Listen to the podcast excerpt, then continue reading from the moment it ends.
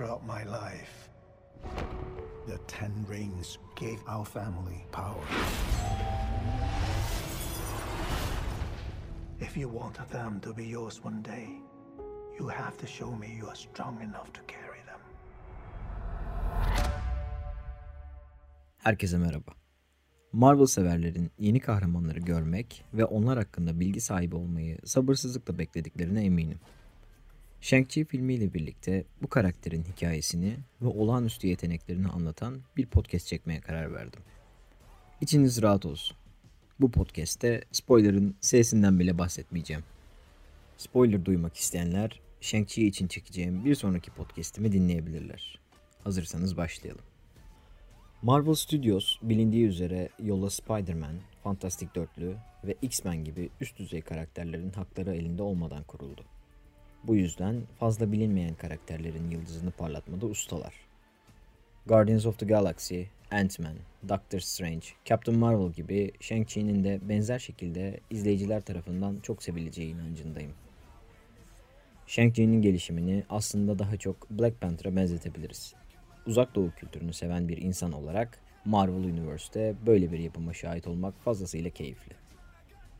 Karakter analizinde öncelikle bahsetmek istediğim Shang-Chi'nin uzak doğu dövüş sanatlarında fragmanlardan da bildiğimiz üzere tam bir usta olduğu. Çizgi romanlarda da işlenmiş olan hikayede çok iyi bir savaşçı eğitimi almış. Chi enerjisini kullanma konusunda uzman olduğu için sert metalleri bile parçalayabilecek yeteneklere sahip. İyi bir nişancı ve tek dokunuşuyla sinir sisteminizi alt üst edebilen insanüstü yeteneklere sahip.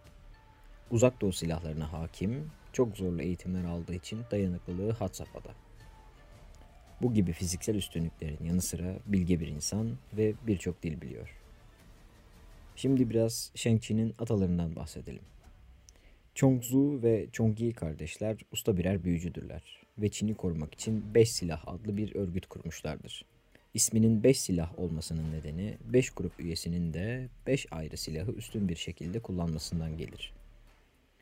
Yi kendisini Zhu için feda ettiğinde 5 silah örgütünü Chongzu tek başına yönetmeye başladı ve bu örgüt artık Zhu için çalışan bir suç örgütü haline dönüştü. Korkunç bir büyü ustası olan Zhu bu ustalığını kullanarak yaşlanmasını engelleyen bir büyüyle binlerce yıl yaşadı. Chongzu zamanla birçok isme sahip oldu. Çizgi romanlarda bu isim genellikle Fu Manchu'ydu. Fu Manchu, kendi oğlu olan Shang-Chi'yi kendisi gibi usta bir dövüşçü olmasını istediği için ona eğitti. Shang-Chi, babasının şeytani yönünü gördüğünde yanından kaçmayı başardı. Babasının en büyük düşmanı Sir Dennis Smith adlı bir İngiliz ajanıydı. Babasını durdurmak isteyen Shang-Chi, yanında babasına karşı savaştığı Sir Dennis gibi bir ajan haline gelmişti. Kung Fu furyasının başladığı 70'li yıllarda Marvel'da bu furyaya katılıp yeni bir karakter çıkarmak istedi. Bunun sonucunda Jim Stalin, Shang-Chi karakterimize 1973 yılında hayat verdi. Black Panther filminin Afrika kültürünü Marvel evrenine taşıması gibi Shang-Chi de Çin kültürünü bu evrene tanıtıyor.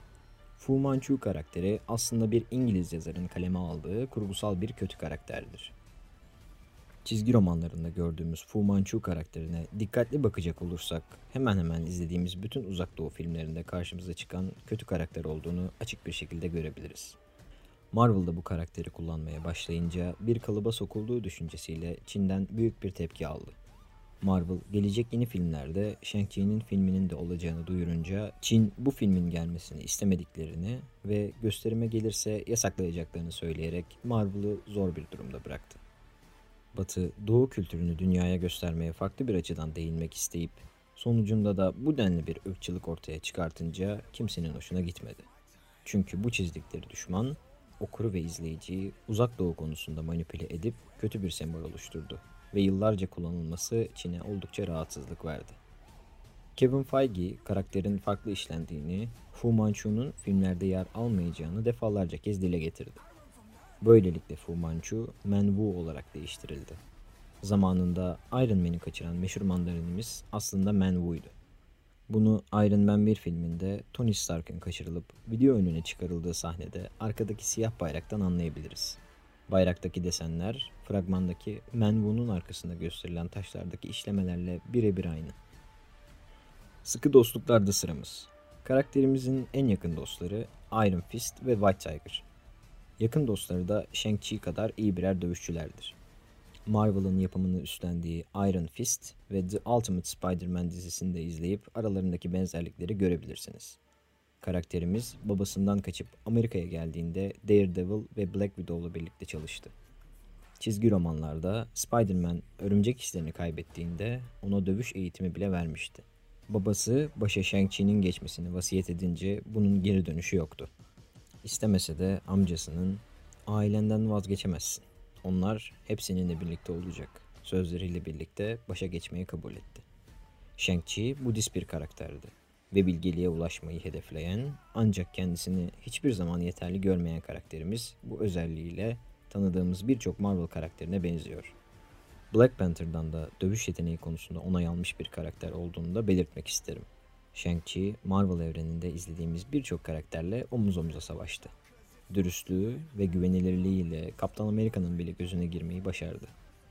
Bunun üzerine Kaptan Amerika ve Iron Man birlikte Shang-Chi'nin de Avengers'a katılması gerektiğine karar verdiler. O saatten sonra artık o da bir Avenger olmuştu. Bu podcast'imde Shang-Chi hakkında çizgi romanlarda nasıl bahsedildiğini konuştum. Sizlere filmden spoiler vermeden karakter hakkında bilgi sahibi olmanıza yardımcı olmaya çalıştım. Araştırmalarımda bana yardımcı olan sevgili dostum Ceren'e hem kendi adıma hem de siz dinleyenlerim adına teşekkür ederim. Umarım filme gitmeniz için içinizde bir heyecan uyandırabilmişimdir. Bir sonraki podcast'te görüşmek üzere.